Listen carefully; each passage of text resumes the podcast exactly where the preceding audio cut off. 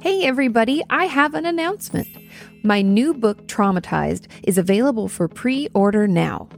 In it, I cover PTSD and complex PTSD, the symptoms we can experience when we have been traumatized, and of course, ways we can overcome these and heal. There is honestly too much helpful information in this book to list it all, but if you've ever wondered if you've been traumatized or are working to overcome past trauma, this book is for you. I cannot wait for it to be out in the world and help anyone suffering. So please pre order yours today at katiemorton.com. You can ask her why breakups suck or why you've hit a plateau. Inquire all those questions you've always wanted to know. Ask Katie. Hey, everybody. Welcome back to another episode of Ask Katie Anything. Anything. Um, we are back and we're back to the regular. Uh, I know I've had a couple of guests on and I like having guests on. I think, I think you guys do too. You've given me a lot of good feedback and I really loved having Allison on last week. I could have talked to her forever about you know, mental health stuff, relationships, uh, therapy, getting into that, psychology. She's, it was just great. Did you guys think she was great? I hope you thought she was great because I really loved her. Um, but because she's so easy to talk to and we really got to chitty chatting, we didn't get through all the questions that I had selected. So don't worry. I'm going to get through them now and they'll be the first ones that I get through. But today we have, drum roll please, brr, 10 questions total. Um, so I'll get through those. But I just wanted to check in. How is everybody doing? It's been, really weird here in LA. Uh, our air is poison. That's what Sean and I call it, meaning that the parts per million is above what they believe is healthy for regular people to be out in. And so we haven't been going for our walks, which if you don't follow me on my regular channel, um, or on my Instagram, I guess would be more like it is that's like our only real outing these days because we got the pandemic and such. And a lot of things in California are still very, very, very much closed. Um, but we usually would go for walks. And because of the air being poison, we haven't been able to do that. And so I've had to try to adapt my self care. And I hope that you're doing that too, adapting it to make it work for what now is kind of our normal, unfortunately, for a little while. Uh, I, th- I believe things, I have faith that things will get better, but for right now, we have to kind of adapt. And so I can't help but want to make that office joke. It's an office reference. If you haven't watched The Office, I'm sorry, but it's great when he's like, to teach uh, it's Michael is going to teach. uh, what's his butt? I can't think of his name right now for some reason. Uh, the temp. Anyway, Ryan, he's going to teach him all of the top 10 business, I don't know, his business strategies or his business. I don't even know what he calls it. I forget, but one of them is adapt, react, apt. And that just made me think of it when I was like the way we react and we adapt apt. Um, okay, sorry, bad joke because I messed it up and couldn't remember Brian's name for a minute. Okay, without further ado, you're not here for me to just BS and chitty chat like that. Let's get into your questions because these are great. You guys always have great questions. And usually there's a theme, but because these are spanned over two weeks, I don't know if we'll see a theme. You guys let me know in those comments if you see a theme this year or this year, this week. Jesus. Jesus, Katie, get it together. Okay. Question number one says, Hi, Katie. Can your depression change over time? I've been depressed for about 10 years. My depression feels different now. I'm 22 to when I was younger, for example, around 15. It feels like my depression has grown and changed with me, if that makes sense. The symptoms are pretty much the same ones, but it just feels different. Is this weird or does this happen when dealing with long term depression? Also, on that note, my old coping mechanisms, mainly writing poetry, aren't working anymore. And they used to be really effective. And now I don't really know what to do or how to cope. Any tips on that? This is a great question. And the truth about mental illness in general is that, of course, it grows with us. We grow and develop and change, especially when we go from teen to adult. There's so much going on in our brain, and I don't even have all the time to talk you through it. Um, but actually, I could probably pull up an old doc of I did a, this talk for a, a, foundation that does things for teenagers and people who help teenagers, like teachers, school counselors, things like that. And I was telling them and get, offering tips and tools and ways for them to best assist the teenagers that they help every day and work with every day. And so some of the research that I did for that was about brain development in teens and essentially our prefrontal cortex, which is like the adult part of our brain, isn't fully functional. Yet our limbic system, which is fight, flight, freeze, is part of our amygdala, is like the king of the limbic system. It is fully formed and ready to go, right? Because it's a, it keeps us safe, make sure that we can do what we need to do. So our brain is just different. And they believe that around 18, our brains finally are fully developed everyone's brain is going to be different, whether you feel like you're more mature or less mature. It doesn't matter. I just want you to know that there are adjustments that are happening in our brain from the age of 15 to 22 or the 10 years you feel like you've been struggling with this. So we're going to be different. Not to mention that through research, we know that every seven years our cells completely regenerate, meaning that we're like we're every seven years we're essentially a new person. So you could argue that point as well. If you don't believe me, look it up. It's really wild. It's crazy to think about. So those are just things that I would keep in mind and things that I like to think of when we have uh, a certain mental illness for a long period of time is that of course it's going to feel different because we're different. Okay.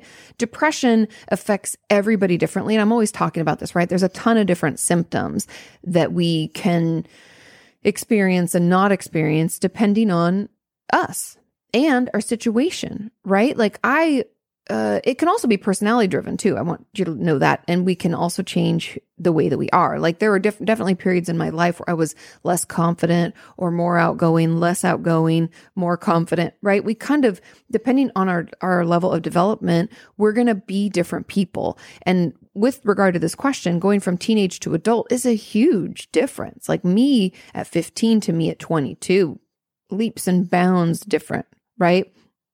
When I was 15, I was super self conscious, right? Your body is developing. You have your first boyfriends, girlfriends, your first crushes. You go, you're dating. It, it, it's a weird time. That's difficult. And our hormones and everything's going wild. And then at 22, you, you're a little bit different. Things that were interesting to me back when I was 15 are not going to be interesting to me at 22. And I know I'm not telling you anything that you don't already know, but I just need to bring that up because when we're talking about depression and we're talking about the symptoms, even though they're like in this question says the symptoms are still pretty much the same ones, but it just feels different. That's because you're different. And of course, they're going to affect us differently because our life is different. You know, 10 years is a huge difference from 15 to 25. If we're talking a full 10 from that to that, those are huge differences, not only in development, but maybe living on our own or having a roommate instead of just living with our parents. Maybe our parents were super triggering. Maybe they were super supportive. All of these things and all of these factors, we're going to have to, they're going to weigh in on how we experience it. Okay. So it's very normal for you to feel this way. And then I want to look at the question again. Um, Yes, it does happen. That's not weird. But the old coping mechanisms not working anymore, again, is because we're different. And I think something that I want us all to kind of hopefully hear and acknowledge and absorb, if you can, is the fact that we do change and that's great. We do grow and that's amazing. Changing and growing are like the two components that make being a therapist even worthwhile and something that we would put our time into because it's the belief that we can get better. We can do better. We can be a new person. I have the ability to do this. That's what we live in. And so when it comes to this, you've changed and grown. And so your depression has done the same. And that's why old coping mechanisms aren't working because we're not the same. So, what I would, my, I guess my advice on this is try different coping mechanisms. I have a wonderful video. It's called 25 Coping Skills. I offer up 12 uh, processing ones and 12 distraction ones, and then ask the audience. And all of you wonderful people have left comments with other coping skills that work for you. So the comments are filled with amazingly helpful things. So check that out. Try some new ones. It's very normal for coping skills. I've even had patients who I call it poop out because we talk about that when it comes. I know you're probably like poop out. That's a horrible name. But when we talk about uh, psychotropic medication, meaning antidepressants, antipsychotic, any kind of medication we take that's um, that's mental health related is called psychotropic medication. And when we are on, let's say, a Prozac or a Zoloft, and it just stops working all of a sudden, have anybody had that happen where it's like it's doing great and I'm feeling better, and oh my god, it's improving my symptoms. All of a sudden, it doesn't anymore. And then we're like, well, now what? That's poop out. And that can happen for a lot of reasons. I'm not a psych- psychiatrist. I'm not a neurologist. You should talk to them to learn more about that. But we can also kind of overuse or get tired of or poop out from our coping skills and our coping mechanisms. I am always encouraging my patients to take another look at their coping skills and add new ones in every six months or so because we kind of get sick of them. And I don't blame you if it just doesn't work anymore. Sometimes we just need something different. So be curious about what could work for you. If writing poetry used to help, maybe right now it's better for us to journal and not actually turn it into poetry. Or maybe we need something very different where we're collaging or coloring or listening to music and putting together playlists. Maybe we need to do impulse logs. Maybe, I don't know, maybe we need to oh, start a gratitude journal or something like that. There's all sorts of things we can do. So check out that video. I hope that, that helps. And overall, just to sum this up, because I know there's a lot here. It's normal for our symptoms to feel different. It's also normal for any of you out there who this is similar to yours, but a little not, you know, not quite the same. It's also okay for our symptoms to completely change. I've had patients have that happens all the time. So don't think any of that is weird. What's important is we communicate this to a professional. We are open to the you know, to trying out new coping skills and, you know, trying new things to start to feel better because we're going to need different things because we are completely different. And that is, it's honestly a good thing. It means that we're changing and growing and we can use that to our advantage to overcome our depressive symptoms or whatever other mental illness or mental health issues we're struggling with at the time. I hope that that answers your question. I hope that that's helpful. Feel free to, you know, ask other follow-ups for next week's if, if not. Question number two. I have this faulty belief that I'm not as good as everyone else. It is so deeply ingrained that I'm starting to witness myself sabotage myself. Okay, so I'm starting to witness, witness self sabotage no matter what I do. I start looking at myself and then to a person who does it well and profusely try to compare myself only to arrive at why even try? You're not going to do well. I think this is generally caused by my lack by lack of encouragement when I was younger. What can I do to challenge this faulty belief and stop self-sabotaging? Now, I have a great video, an older video, maybe 2 years old, 3 years, I don't know, time's an illusion, but it's called How to Stop Self-Sabotaging. Watch that video. Um it hopefully will be really helpful. But I think that so many people, first of all, this is very common. A lot of us don't believe in ourselves. And I agree with you. It probably did come from your younger days, not having support or encouragement from your parents or, you know, teachers, coaches, important adults in your life who are supposed to offer encouragement and support and help us, you know, develop and grow. So what we have to do is first recognize it, which I, I know that you already do, but I just want anybody else out there to like recognize when you're doing this note those thoughts right? So you're saying like you know no matter what i do i start and then then when we start arriving at why even try? You're not going to do well. Maybe we have thoughts like you're you always fail. You're you're just so stupid and lazy. You're never going to be good at this. Like whatever those thoughts are pay attention. Start writing them down. In in cbt like cognitive behavioral therapy sorry not just don't say the just the acronyms katie that's confusing. So cognitive behavioral therapy does a lot of thought logs and uh, thought records. They can call them a lot of different things but it's essentially this. We want you to pay attention to what your thoughts are not just let them float by because the longer not the longer but the more frequently we have these same thoughts the more like quickly they'll turn into beliefs. Whether or not because thoughts are not beliefs and thoughts are not facts by the way. Just if you need to hear that. Thoughts are not beliefs. They are not facts. They are just thoughts. However, if we take a thought and we ruminate on it, we think about it and we, we have other thoughts associated with this thought, and then we've created this whole storm of this thought, then we could potentially start to look for ways to prove that thought. And then it turns into a belief. So, how do we stop this? We do the opposite. We have this thought. You want to acknowledge that you have it, and then this is where the new muscle it needs to grow is then I need to look for evidence that does not support that thought. Easier said than done. I know it's hard, but you don't have any evidence really to support that you aren't any good or like you're gonna you know you, are self-sabotaging right? And you, you think you're not as good as anyone else. We don't actually have evidence to support that. We just do things that perpetuate this belief. So we're looking for things that support that and then acting on those. And i want you to do the other thing where we look for things to support us being great us being successful us doing well. And then you know, we focus on those things. And I know you're like, Katie, I think I am horrible. And how am I supposed to look for good things when all I think are bad things? Don't worry, I got you on that too. So I've talked about bridge statements. I talk about bridge statements all the time. Bridge statements are very important and they're going to be important here. So when we are tracking those thoughts, those thoughts like, why even try? You're not going to do well. And I'm just making up more now, like you're a lazy son of a bitch. Why are you so stupid? We all have these negative thoughts. I have them too. They exist. Like today, I was supposed to prepare another video and I have all my points and I've done all the research and I just couldn't do it, you guys. I just didn't, I was just tired. I couldn't focus the way I wanted to. And so I could, I could tell myself a bunch of shitty things. I could say, Katie, you're so lazy. Why didn't you get that done? Uh, uh, uh, uh, uh. We have to stop it. I recognize those thoughts are coming. And what do I do? I use my bridge statement. So I say, it's possible that I'm not as lazy as I think I am. And I personally, bridge statements for me look more like, and maybe this is helpful for those of you who the original way I describe bridge statements don't work for you either. But bridge statements to me are, you know what? It's not the end of the world that I didn't get that done. I have done a lot of things over the past like month and then I look for my evidence, right? So I'm like, hey, I turned in my manuscript on Monday. I turned in the last little bits of it and got through the edits of the first half of the book on Friday. So there's my evidence. I'm not lazy. I am productive, right? I'm fighting back.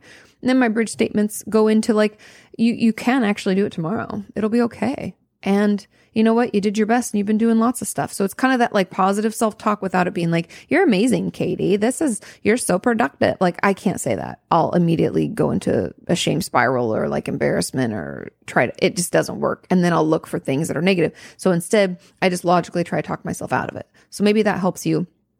But for a lot of us, the bridge statements are like, it's possible that I could be good at this. I don't really know. I've never tried. I'm open to the, the thought and maybe belief that something could work out for me, that I maybe could be good at something. I don't know what that something is, but I'm open to the thought that it could. So we're going to have to use our bridge statements to kind of talk back to this, like, why even try? Because you could even say, you know, I, I need to try because otherwise I just keep feeling like shit. So I'm open to trying at the very least, even if I find out I'm not good at something. I don't know. Give those things a try because again, try, so much try. But with those two, kind of that two pronged approach, I think you will get back on track and start feeling a little bit better. And then again, watching that older video I have about self sabotage, there's other tools and tips in there. And we all struggle with self talk sometimes and thinking that we are not going to be good enough and we compare ourselves to other people. Another thing I would encourage you while you're doing your thought tracking and like thought log, thought record, whatever you want to call it. I would also notice when you're comparing yourself to someone else and keep track of that. And then I would force you like you know you're forcing yourself not that i can force you but you know what i mean like force yourself to to focus back on something else because we don't have any control over other people and com- looking out for validation or for support or for uh, I don't even know. I guess it's just a comparison factor for for this person in particular. But when we're doing that, we're taking away from ourselves and we're we're giving up our power to feel good. We're putting it out into the world instead of holding it in and saying that I'm okay because I know that I'll be okay, or I'm good at this because I believe in myself. And you'll get there, but just recognizing when you're looking out to someone else and like distracting yourself, like that's where the cope, another coping skill might come in or something. You could watch that video about 25 coping skills to help pull your brain back because the thing about our brain that's great and the reason that we can change so easily and so wonderfully is because of neuroplasticity. Like our brain can change, it develops. We learn new tricks. You can teach an old dog new tricks. It's amazing. But that means also that when we're doing unhealthy things, it easily, it quickly and easily learns how to do that more efficiently. And our thoughts will become so, they just get there so quickly. So it's like bad thing happens or I don't do as well as I thought I would do on something my brain is so comfortable going right over to that negative self-talk saying, I told you not to try. You're such a loser. Why'd you even try to do this? There, everyone else is always so much better than you. How many times do we have to go around and around? It just shit talks immediately. It's so comfortable. It's so used to that. And that rut that is gone, I've talked about this before, like a balloon, like your brain's like a balloon filled with sand and these like thoughts to actions are like marbles that we're rolling across and it like makes that rut in the sand. So neuroplasticity means that happens, but then we have to use neuroplasticity again to our benefit and pull it out of that rut into an, and make a new one that's more healthy. And it's difficult and it'll want to go back to that other thing because it already knows how to do that. And it's so used to it, but we just have to pull it out and make it go down that more healthy path, which is, you know, I'm going to give it a try. I might not be amazing at everything, but, but I think I could be kind of good at this, maybe. That less, less self deprecating, more supportive, more open. And yeah, those are my thoughts on that. I hope that's helpful. I think a lot of us struggle. And I also do want to throw in the fact that working in therapy to heal kind of what happened to you when you were younger um, could really be beneficial as well. So be open to that, hopefully. And I think that could get you, get you there too. Okay. Question number three. Hi, Katie. Is there any advice that you can give to help people who have no way of affording therapy right now? I lost my job due to COVID and haven't been able to find another one. I've dealt with anxiety issues for a long time, and prior to COVID, I would try and mask these issues by keeping myself busy, either working a lot or spending time with friends and extended family. But over the last six months, I haven't been able to do any of that, and I feel like I'm really struggling. I still live with my parents currently, and my family has a lot of communication issues. Anytime I try to talk to them and open up about things, I always just get shut down, which has led to me not wanting to open up to anyone. Lately, I've been experiencing a lot of anxiety issues and panic attacks. I can get so bad I can't eat or sleep some days, and I'm just exhausted both mentally and physically. Okay, so First of all, I'm so sorry. I know a lot of people have lost jobs, and I have friends who are uh, flight attendants, and they're very worried right now. And I'm I'm so sorry for you. But I'm glad. First of all, I'm glad that you have a place you can live. I'm glad you're still with your parents. And also, I want to throw it out there. If any of you are going through this, having a tough time, feeling stressed about the fact that you've lost your job and you feel shame or embarrassment about having to move back home, you don't let that hang in your head. There's no room for that here. You know what you're doing? You're surviving. We're in a, a pandemic. A, it's unprecedented what's happening right now. Things are crazy. You have to take care of yourself and you're doing what's best. So I want you to reframe those thoughts. Don't allow them to live in your head any longer. There's nothing to be embarrassed about. We're all just surviving we usually are thriving, but right now we're just like white knuckling, trying to get through, just holding on for dear fucking life. So you do what you got to do. And as long as you're taking care of yourself and doing the best you can, I get, get 10 gold stars from me. Okay. Now onto this question. For low cost therapy, there are a couple of things we can do. So first of all, uh, there are free resources when it comes to peer support. So if we can't afford anything or if we just need help right now, you can text to the crisis text line 741 741. I believe it's available the US, Canada, and the UK. I don't know where this person is from, but I just wanted to throw that out there that you can just reach out to a crisis counselor. They are trained. They are not licensed professionals, but they are trained and the training I've I've looked through it I believe it's very thorough and good. And I like, I love Crisis Text Line. You guys know I've, I partnered with them over the years, um, just to help get the word out that they exist. So 741 741. Another great peer support resource is sevencups.com. They do have an option, I believe, to pay to see a therapist, like a licensed professional, but they have peer support otherwise. And also we have our Facebook group, Katie. So those are peer support resources.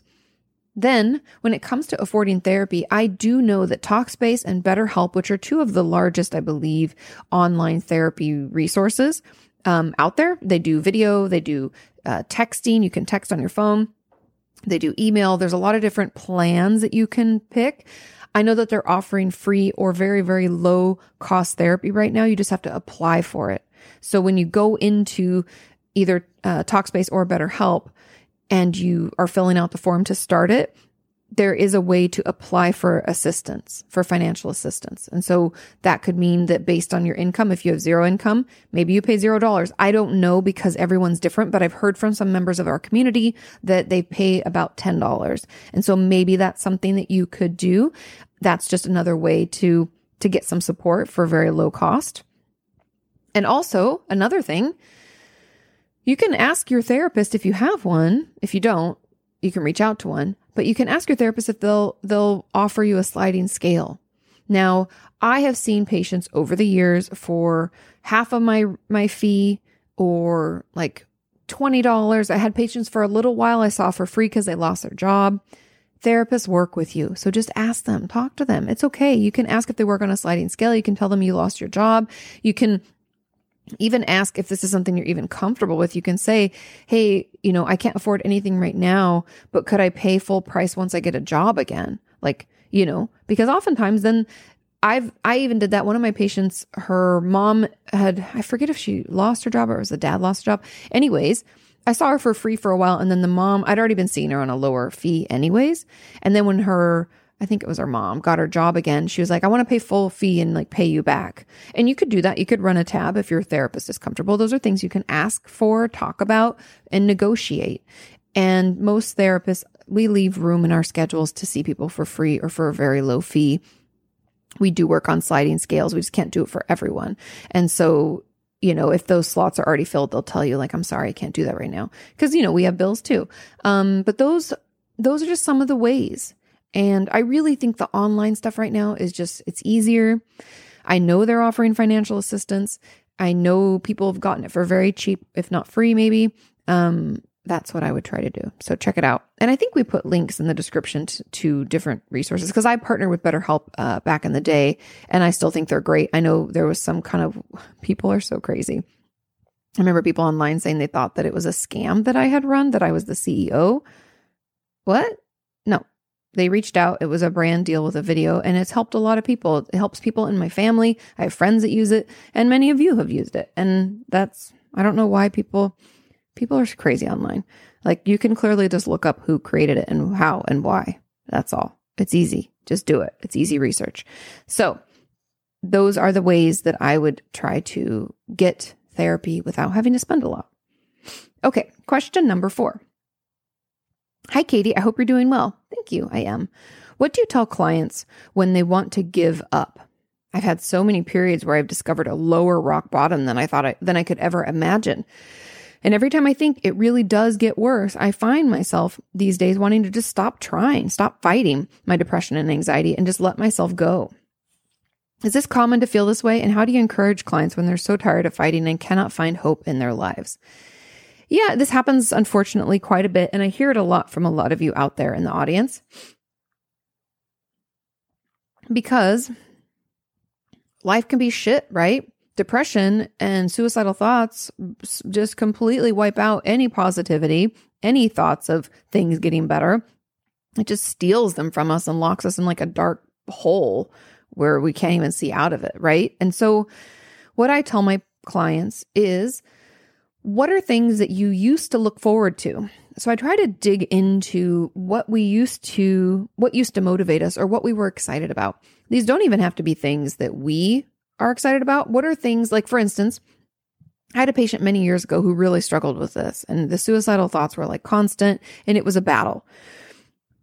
Excuse me, I had to burp. Um, anyway, she, one thing that we got, there were actually two things. There were two things that she could latch onto and be excited about at least a little bit, and things that she was looking forward to. And these two things were Number one, she wanted to be there for her sister when she graduated high school. It was important to her. I don't, you know, that was just one of the things that she put on the list. And the next was that she didn't want to leave her dog on its own. Those were her two things. I'll take it. Those were things that she was, you know, was important to her, something that she cared about, and she cared about her sister and she wanted to be there for that thing luckily for us, that thing was like a, a, year or two out. I think her sister's graduation like a year or two out, and her dog needed a support each and every day, and she didn't have family close by, so she couldn't just like drop the dog off with anybody either. And then we built from there. So, what is it about your sister that you find so great, and why is it that you want to be at her graduation? And we just got into that, and that that that's the start. That's like the we're just at the little. There's a little teeny spark in this dark hole that our depression, anxiety has put us in. But that graduation and wanting to be there was a little teeny spark. And so we got to like fan the flame, like gently. We don't want to push, you know, snuff it out. So I would ask her, I'd be like, so when, when your sister graduates, is there going to be a party? Like, tell me about it.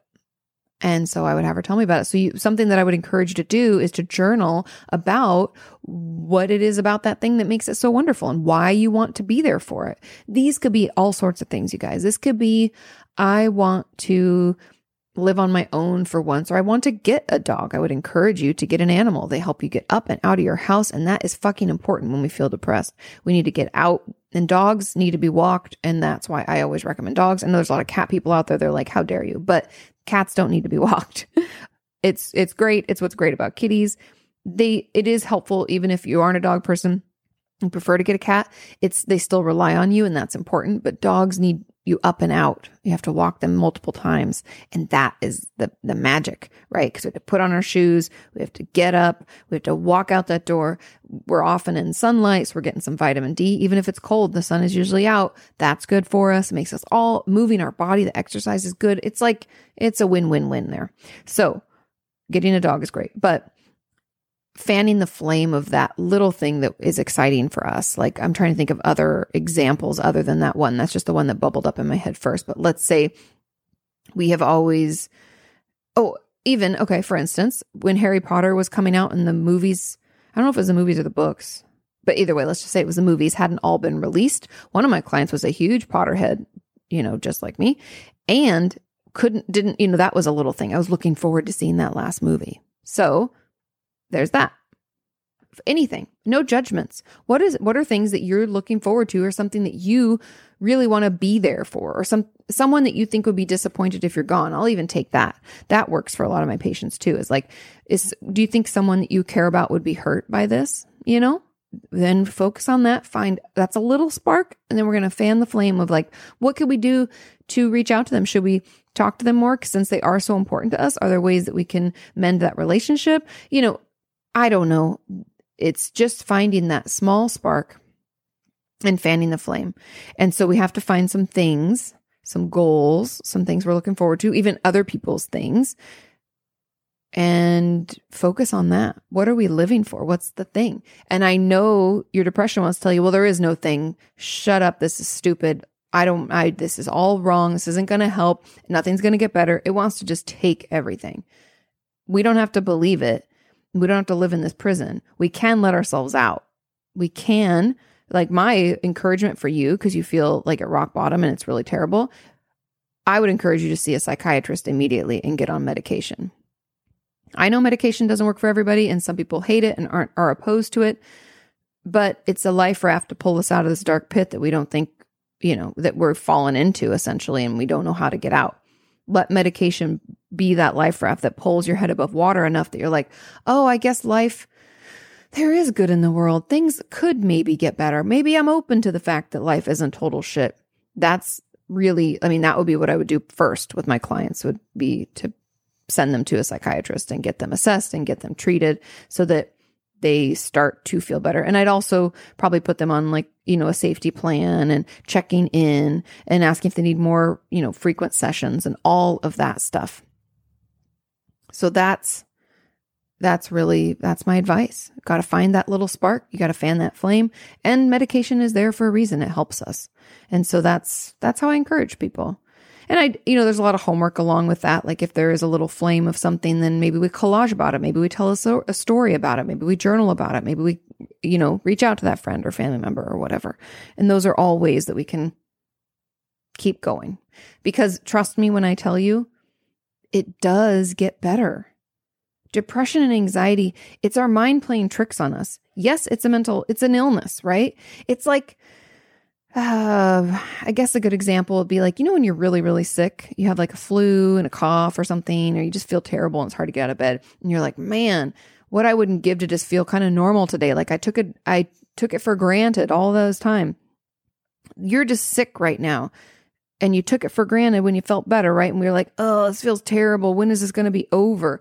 And when we don't see an over, because with a cold, we're like, oh, I think it will just get better. You know, this is why chronic illness runs into mental illness so often is because we just don't feel well and we don't see a way out. It's back into exactly what you're experiencing. We're like, it doesn't, it can't get any better.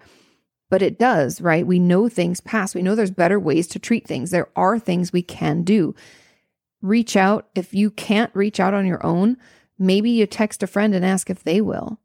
I know that it's hard to do anything, but sometimes we just have to take that first step, even though I know it's a fucking hard one. Reach out to someone to assist you to get the support that you need because it gets better. It's just clouding your brain. It's like that sickness. It just makes us feel terrible for a while, but it, do, it does get better. We just need the proper treatment. We just need the proper support. So anyway, that's, that's, I don't want to ramble too long, but that, those are my thoughts on that. Okay. Question number five. Oh, my nose is itching. It says, do therapists lie whether they experience a similar event or feeling to reassure clients? Do they make up harmless stories like they were bullied too to make clients feel heard? Maybe not lying, but exaggerating. Do they put on a personality depending on the client's needs? And it's more than just being professional. I feel like my therapist is abnormally like me. Same life story, outlook on different topics, mental health problems, anxiety. This is a great question. And it's funny to me because I don't actually know the answer. I can tell you my experience and from what I know from my colleagues. But the truth is, no, we don't lie. I may tell people, like I've told patients in the past, I'm like, don't worry, I've heard this before. It's totally normal, even though it's a new thing for me, because I don't want them to feel marginalized or like something about them is weird. I will do that. I'll normalize, but that's part of being a therapist. We do a ton of validation, a ton of normalizing so that you feel safe and heard and held. So I guess you could say that that stuff is kind of like exaggerations or lying in a in a caring way question mark. Um but we do do that. And I I will I'll fess up to that. I've done that before and I would do it again because I want people to feel comfortable. I want them to feel heard and I want them to feel understood. However, I would never say I experienced anything. First of all, sharing a lot about myself, I don't do that. And I don't really think it's very ethical for a therapist to share too much about their personal story. And so, them having the same life story and mental health problems, anxiety, that's a little too much for me. I don't actually like that. I think that's a little bit of a boundary crossing because it's your time, it's not their time. If they need to talk to someone about their anxiety or their life story, they should go to their own therapy. Well, it's just my two cents. So, a lying about that. No, a ther- I can't imagine a therapist lying about that. A therapist could like outlook on different topics. Like I, especially right now, um, I mean, most people don't talk about like politics, let's say in therapy.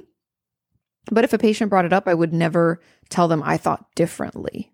I would just go along with them because it's not about me. And if a patient asked, "Do you agree with that?" I, I, would ask, "Is it important if I do, or what if I didn't? Like, what would what would that mean to you?" I'd just be more curious about the question because again, it's that therapist like we reflect it back because it's not about us. This isn't my time to tell you that I agree or disagree with that prop that's up on the ballot or whatever.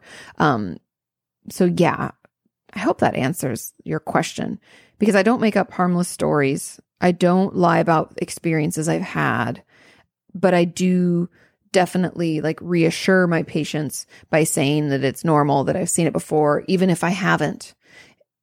And a lot of times also, even if I say, oh yeah, that's very common, it's because I know it is. I just haven't personally had it, you know, had a patient who struggled with it.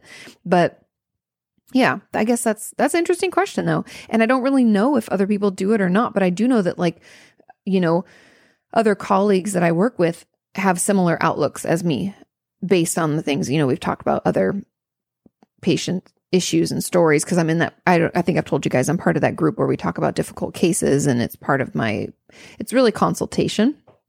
We call it a journal club. It's consultation. And so they do much of what I do in that way. But that's an interesting question and I would love if any of you listening are mental health professionals I would love to hear what you do if you do make up harmless stories or if you do do things like that because I I don't but no judgments, you know. I that it's interesting. I never thought about it. I just most of what I do is reflect back to my patients and and ask them, you know, cuz if they ask questions about me also you guys, just FYI, if a patient asks questions about me and wants to know something about like where I grew up or uh, do you have kids? These seem like simple questions, but they're usually not. They're usually born out of some kind of defense mechanism or a difficulty with boundaries and attachment issues. And so my response is is usually something to the effect of like like I said earlier, like what would it mean if I had children or didn't have children? Would that be important for you? Do you feel like I couldn't understand? You know, and I'll ask those kinds of questions. And where does that come from? Because I've had people, I remember back in the day when I first started practicing, a lot of patients would ask me how old I was. And I would say, I'm curious why age is important to you. You know, you have to reflect back. That was what I was taught. And maybe people would disagree with what I do, but that's that's how I was taught. That's been really effective for me keeping boundaries around my, you know, patient client relationships, making sure that they are healthy and it's not a they don't know much about me because that keeps it more it's more about them. And yeah, I still just think that's best. So you even knowing that much about your therapist is a little a little worrisome to me, but that's not the question. I don't lie. I guess that's the answer. okay, question number 6. Do therapists test you outside of your appointment? Interesting. Is that part of their job? For example, when you meet them before session and they say sorry for being late because of traffic, do they pay attention to how you react? Are you empathic? Maybe you don't really care. Maybe you're on the side of the drivers. Do they analyze your body language from the second you meet them? I'm not trying to think about that so I can um I'm trying not to think about that so that I can act more naturally either way. I'm just curious. I'm hoping the answer is yes because they get more information about me that way, but I get it that they need to relax outside of sessions. For the most part, we do not test you outside of your appointment, but we uh, something that I I've recognized I do all the time with patients is I look for any kind of it's not really whether you're on the side of the drivers you're empathic or not, but we, we're absorbing your behaviors. So it's like if, for instance, if a patient is super anxious and on edge about the fact that I'm running late, because that's happened to me. Like I've shown up to my office thinking it'd be open, right? Like I even went out for lunch once. I remember um, because I had an eating disorder patient, I would go eat with her. And that was like, we would do a quick wrap up and we came back and she had gone, like the session was over. I came back to my office and they'd locked the doors because I, I share with two other uh, mental health professionals, two other therapists. And the door was locked my patient was standing there and they're like, Did you just get in to work? And they seemed very anxious and stressed. We, I still had five minutes before session, but they like to get there early. And I do absorb that. Like I pay attention. I'm like, oh, I should ask about some anxiety symptoms. This seems to be very stressful, very overwhelming for her. The fact that I was running a little bit, not even late, but like she didn't get to sit in there like she likes to and read the magazines maybe or whatever. Right. And so we do acknowledge and pay attention to all of your behaviors and things that you say and do so that I can learn more about you. Because especially when your defenses are down, because in therapy, there's something funny about therapy where you come into the office and your defenses sometimes automatically go up. Like, I don't want to talk about this. I'm not going to make eye contact. I'm going to try to make a joke here because this is uncomfortable. Everything is out and we're uncomfortable. So, but when we're outside of the session, like when I catch you in the hallway because my office was locked, we have a little bit of this like quote unquote normal human to human interaction and your defenses usually aren't up as quickly. And so you can see things that maybe you can't see in the office. So I do pay attention to it, but I'm not testing. There's no testing. The testing comes with like homework where it's like, were you able to do this or not? And it's kind of just me challenging you. I want you want to get you to a point where you feel challenged, but not like triggered or overwhelmed or re-traumatized or any of that. And so yeah, that's that's what we do. And I don't really know if that's part of our job. I think it's kind of part of our training and how we maximize our time with you and maximize I guess gather the most evidence eh, for lack of a better term. You know me, I love detective stories. So it's like we're trying to gather evidence so we can help you best. And not everybody is forthcoming with how they are and what they think and feel and all of that. And so yeah, we analyze your body language and look for patterns. I think that's the biggest thing about being a therapist is you look for patterns of behavior.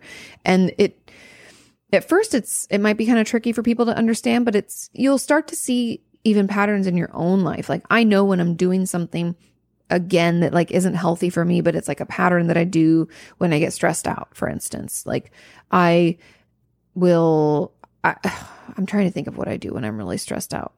I tend to cry randomly and then I lash out at people. So I get really irritable, but I'll withdraw from people who could actually help me. it's very healthy, you guys. I'm just kidding. But I recognize when I withdraw when people reach out and I don't want to reply. I'm like, you got to do this. You got to, you got to reach out to your therapist. You got to figure this fuck this shit out. It's messing with you. So I'll push myself to do that so that I don't get to the point where I'm like crying all the time and irritable. Do you know what I mean? It's like we kind of, I look for patterns in my patients so that they can get to the point where they can recognize them in themselves and do the homework that we did you know, years ago maybe that worked so that I'm like arming them for the future to feel better for the future. Um, okay.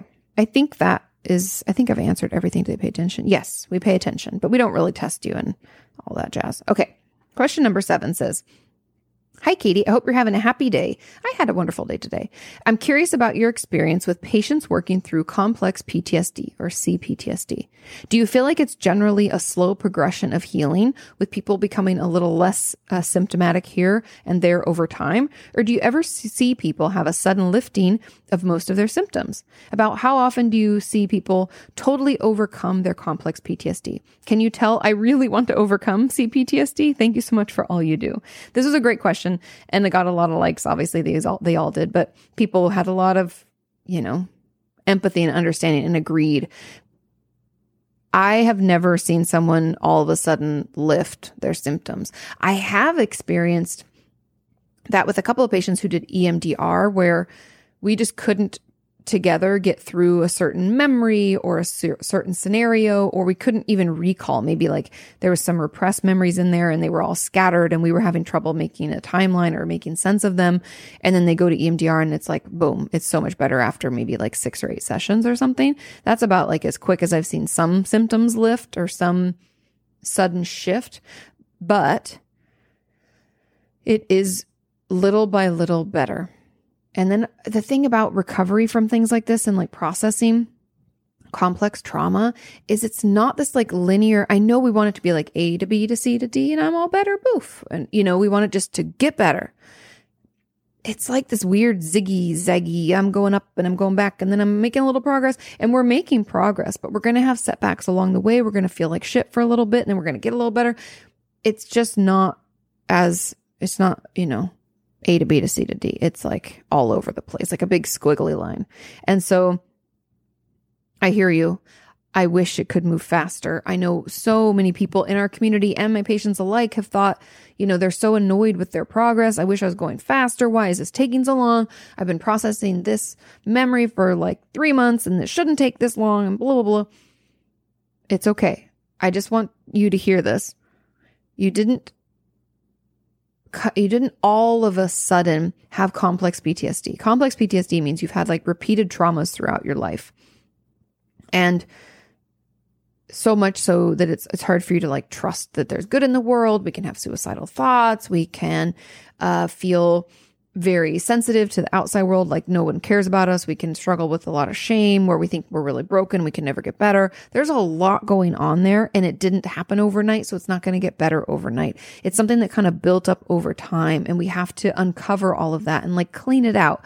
And I'm not saying that it can't be some, you will feel like you're making progress. And so what I would encourage all of you to do out there, if you're feeling like your treatment is taking way too long and you feel like you should be moving faster, ask your therapist to go back in their notes about, mm, let's say, six months and maybe a year because COVID's all crazy and who knows what's happening. But have them go back in their notes and read what you were working on and how you were doing. That will blow your fucking mind. You'll be like, oh my God, I forgot how bad it used to be and how much progress I've made. And if you need your therapist to do this every few months, that's okay. I think that's great. I think it's important for therapists as part of working with you to talk you through all the progress you've made so that you stay motivated, so that you feel empowered, so that you know it's getting better. So ask them to do that because that will really, really help. It will help show you just how far you've already come. I know it's hard and it does take time. It's a slow progression of healing and there will be setbacks, but it does get better little by little. It's just like putting one foot in front of the other. And I wish I had a better answer. I wish I was like, no, just do this magic treatment, eat this magic bean and you'll be better. But that's just not how life is. And that would be fucking awesome. If anybody wants to create that magic bean, I would love to purchase them. But for the way that it works, it just, it just takes time. It's a slow progression. It's a slow healing. And a lot of it's like fighting that shame, fighting that, the embarrassment and all the things that come along with trauma.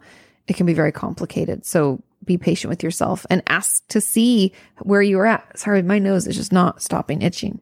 Maybe there's like a floof on my microphone. Anyway, ask your therapist to walk you back and talk about those things because you'll be blown away. Okay. Question number eight. Hi, Katie. How can I learn to communicate my anger? Great question. Growing up, I learned to never be angry. Oh, again, with the nose. Because my parents often got loud, and I still get a lot of anxiety around people whenever there's a confrontation or people shout at each other. I feel uncomfortable around most men because of it as well, because I fear that they will get angry. Being in therapy, I struggle to see whenever I'm angry at my therapist until after the session. And then I turn my anger on myself. And, um, and if I'm in a bad place, I self harm because I'm so angry at myself that I can't stop this emotion because I shouldn't get angry. Hmm, that's an interesting, interesting judgment there. I shouldn't get angry. Why shouldn't you? I'm curious. You tell me. I also feel very guilty whenever I'm able to communicate it to my therapist and fear that she'll shout at me and will terminate me, no matter how often she tells me that she won't. She won't. Just trust me. Do you have any advice on how I can handle these situations better? Okay, and there's a follow up that was in the comments below it, but let me answer this component first because communicating anger is really uncomfortable for a lot of us because of what we think it means. It can feel very out of control. What I would encourage you to do instead of feeling like you have to learn how to communicate your anger, like I have to know how to do this, I would encourage you to get to know your anger. And I know that that seems like a small shift, but it's a very important shift because we don't have if we don't understand it, how the fuck can we tell someone what we think and feel about it? We can't. It'd be like me never, ever, ever, uh, what's, what would be the thing? Never, ever having cooked a pancake. I'm just making shit up here, as you can tell. Never cooked a pancake. And I don't even know how it works. And I don't even know how people even go about it. And then I'm supposed to tell somebody, I'm supposed to communicate to someone else so that they can cook a pancake. That's never going to work. Never. So we have to learn about it first. And what I would encourage you to do is to first start by identifying but not even identifying. That's probably not the right word. Let's start by having you describe how anger feels. How does it feel in your body? What are some thoughts that come up around that? Do you find yourself clenching your teeth or your fist? Do you get overheated? how do you feel? Write about it. Use all your five senses if you can. I know you might not have like a taste or something, but I'm just saying use use your senses, dive into it. How does it feel to be angry? Can we use the word anger in a sentence that doesn't like by disc- not using the word anger in a sentence but using other words to describe it? Does that make sense? I'm not saying that very clearly, but instead of using the word anger for instance, or let's say the word is is happy because I don't want to give anything away. I want you to do the work. So if happy is the word that I'm trying to describe, I would say, you know, I can I feel very light and I'm almost excited, but it's it's like I can't stop myself from smiling. Okay, that's happy. I just described it to you. Do that for anger. Try different words, try different descriptors so that you can express and better understand what it's like for you specifically because everyone experiences anger differently. And I want you to kind of get to know it. And then I think I would take it a step further and have you do some kind of collage about it. And I've talked about this before too, but like a feelings collage where you write anger out. Like I would encourage you to get a big red marker or Sharpie or crayon or something and write anger, like all caps, right in the middle of this sheet of paper. Or if you have more, like get a bigger piece if you can. And then write all the words that come up for you with regard to anger. Just free association. There's no judgment.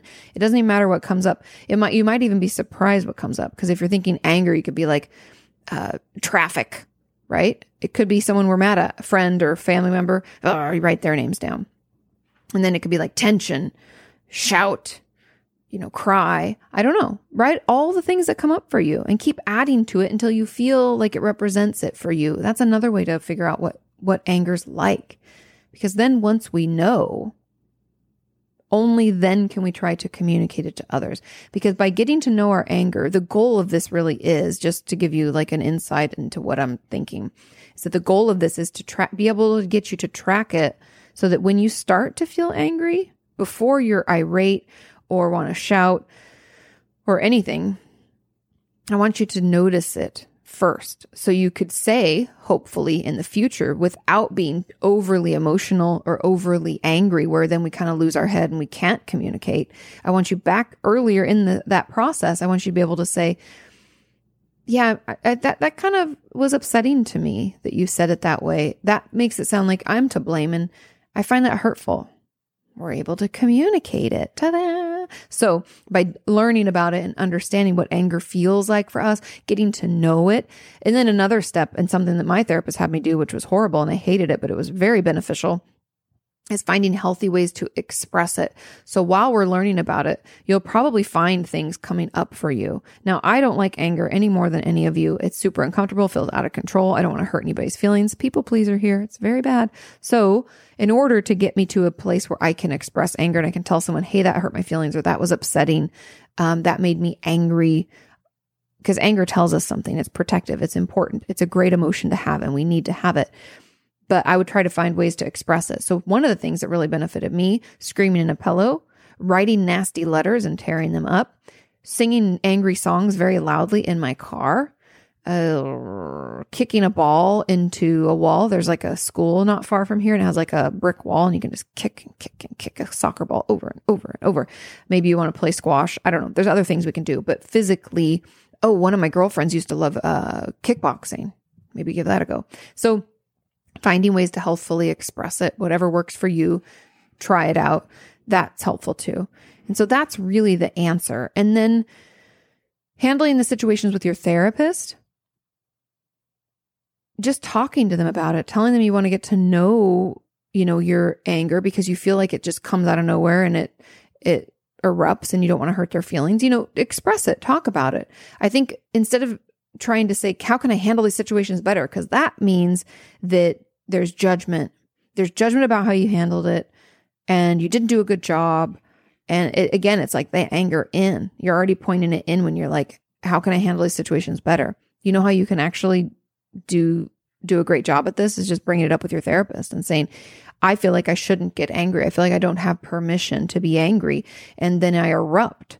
And then I say things or do things in ways that I don't feel good about, or I'm angry at you and I'm afraid you're going to leave and talk about it. It's okay. It's all a process. The real goal of this is just for you to get to know your anger so there's not so much judgment around it. Because growing up, it wasn't okay. So you never had the time where a lot of children who grew up in households where anger was often expressed or healthfully expressed, like we didn't get that. So we have to learn. And that's how we, that's what we're doing now. We're going to explore. We're going to learn about our anger. We're going to figure out how it feels and how we can better manage it. And I promise you, it will slowly get better.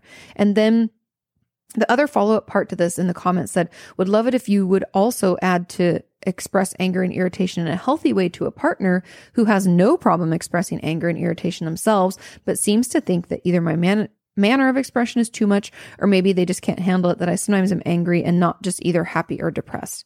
I've been in this relationship for a while, but I still haven't figured this out.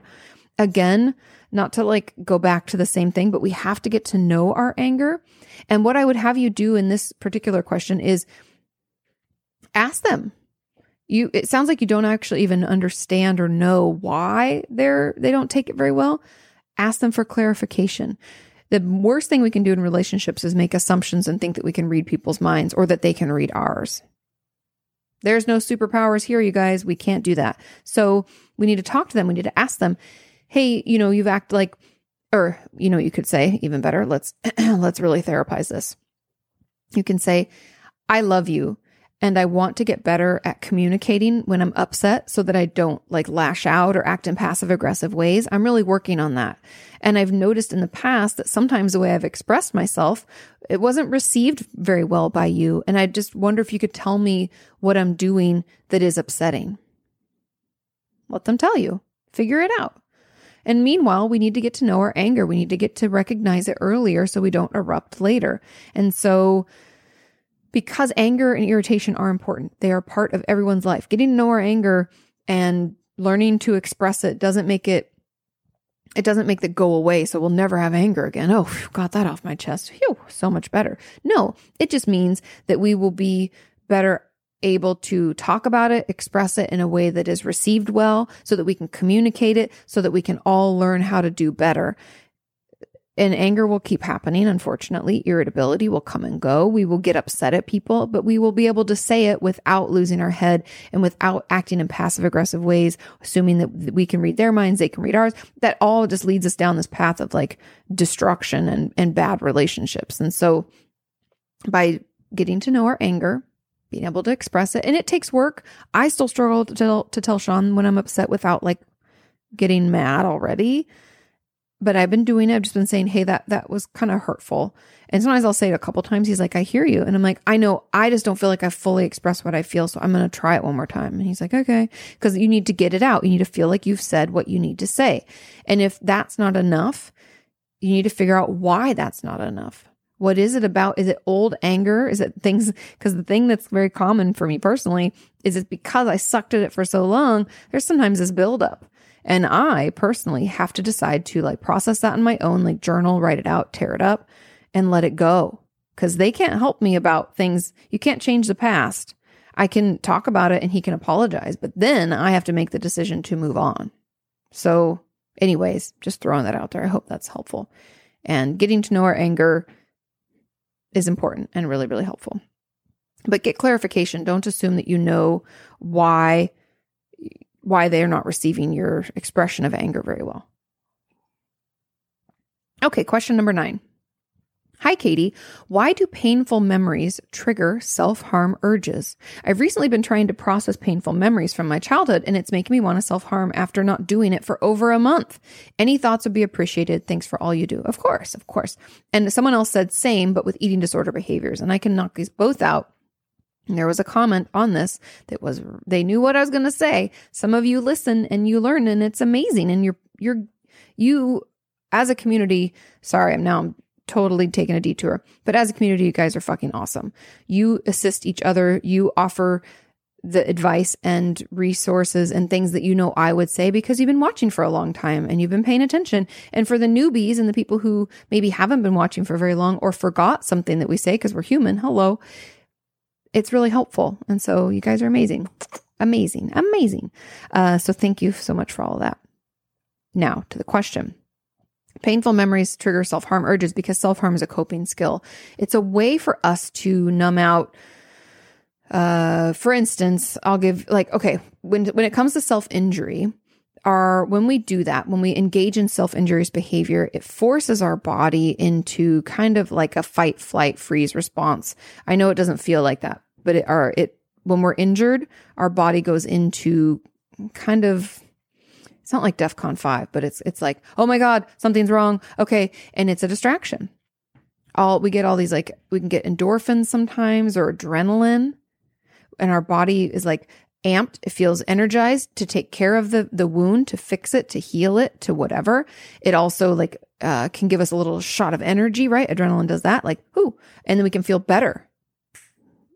But then it's very short lived. If you've ever engaged in any kind of unhealthy self injuries behavior, like even doing drugs and drinking, right? It, you there's a come down, and that that fucking sucks. So a self injury and eating disorder behavior is even shorter lived. It's like I'd give it a good like mm, 20 minutes, maybe.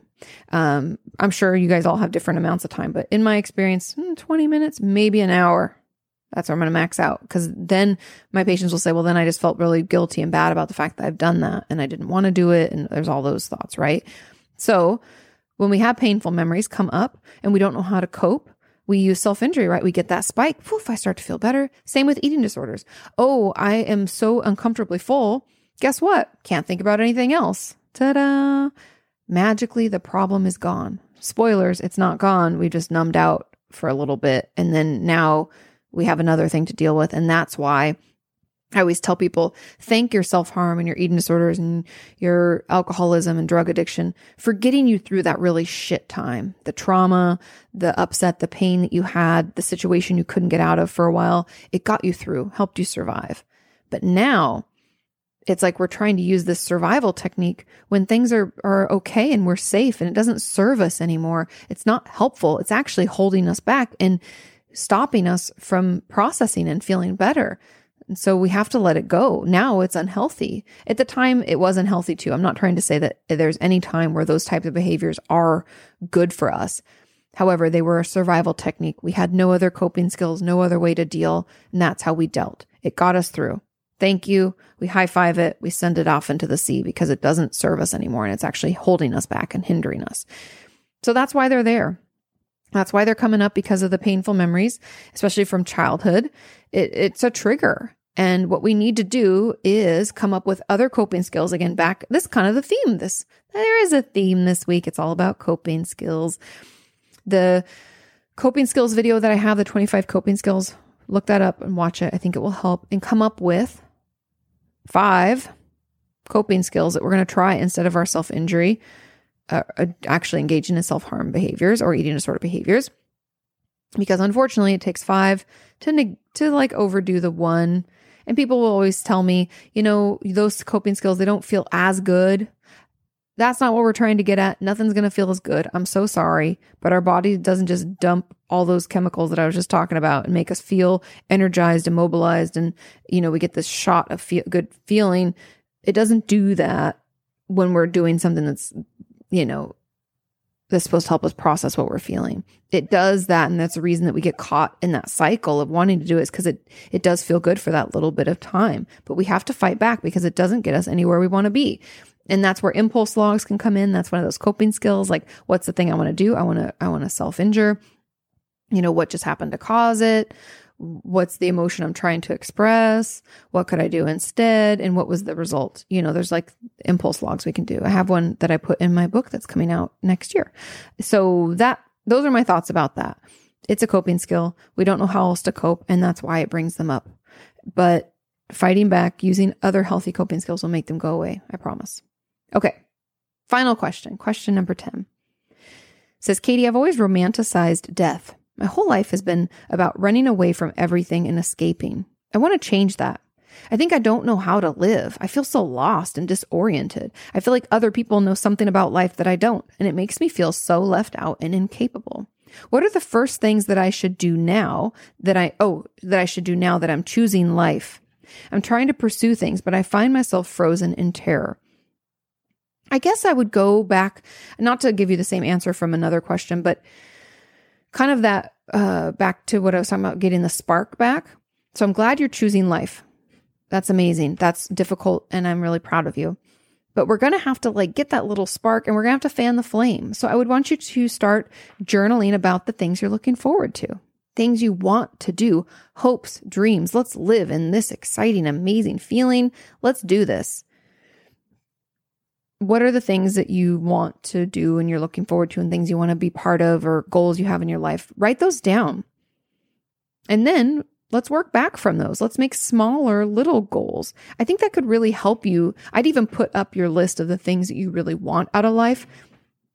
Meaning, let's say you're wanting to live on your own, or you're wanting to finish school, or you're wanting to make a new friend, or you're wanting to you know, get a better job or I don't know. There's all sorts of things that we could want. You're wanting to do better at your job or make a friend at work or wanting to reorganize our house or I don't know. There could be a bunch, learn how to cook a thing that you're, you know, a pot roast. I don't know. I'm just making things up. But have some of those goals and put them up where you see them every day. So every day you're like, that's what I'm doing. That's what I'm living for. That's what I'm I'm focused on. And also I think gratitude could go a long way. But let me hold on. I want to read this question again because I feel like I'm getting off on off topic onto something that they're not really asking for. Says I feel like other people know something about life that I don't. They don't. Don't worry. We all we're all just doing our best here. And it makes me feel so left out and incapable. Okay. So put the goals and then my next goal for you is to pick out let's do 2 to 3 negative thoughts that you have. And I want you to bridge statement those move those into more pos- a more positive place, meaning you feel like you're incapable, you're left out. People, I don't know something about life, like I'm stupid. People know things I don't know. There's all those negative thoughts already in this judgment that I see in the question, and I want you to pull those those thoughts and beliefs that you have and I want you to argue back against them. Come up with a bridge statement where you're like, you know, it's possible that it's just a crapshoot and nobody else knows anything about life. We, they just like pretend better than I do. They're better actors. Because trust me, nobody knows shit about life. We're all just like trying to figure this thing out. So that's what I would I would start and look for evidence to support a more positive thought. So if we want once we're kind of moving in that bridge statement land of like uh maybe nobody knows anything about life. Let's look for evidence that other people are fucking up too. The evidence is everywhere. You can just use me as an example. Things aren't always good for me either. I don't know what I'm doing. I'm just trying to figure it out. I'm do- using my knowledge to do it the best way I can. But a lot of times it just doesn't work out. And that's okay. I still act in passive aggressive ways. I still yell at Sean for things that aren't important that I shouldn't be yelling at him about.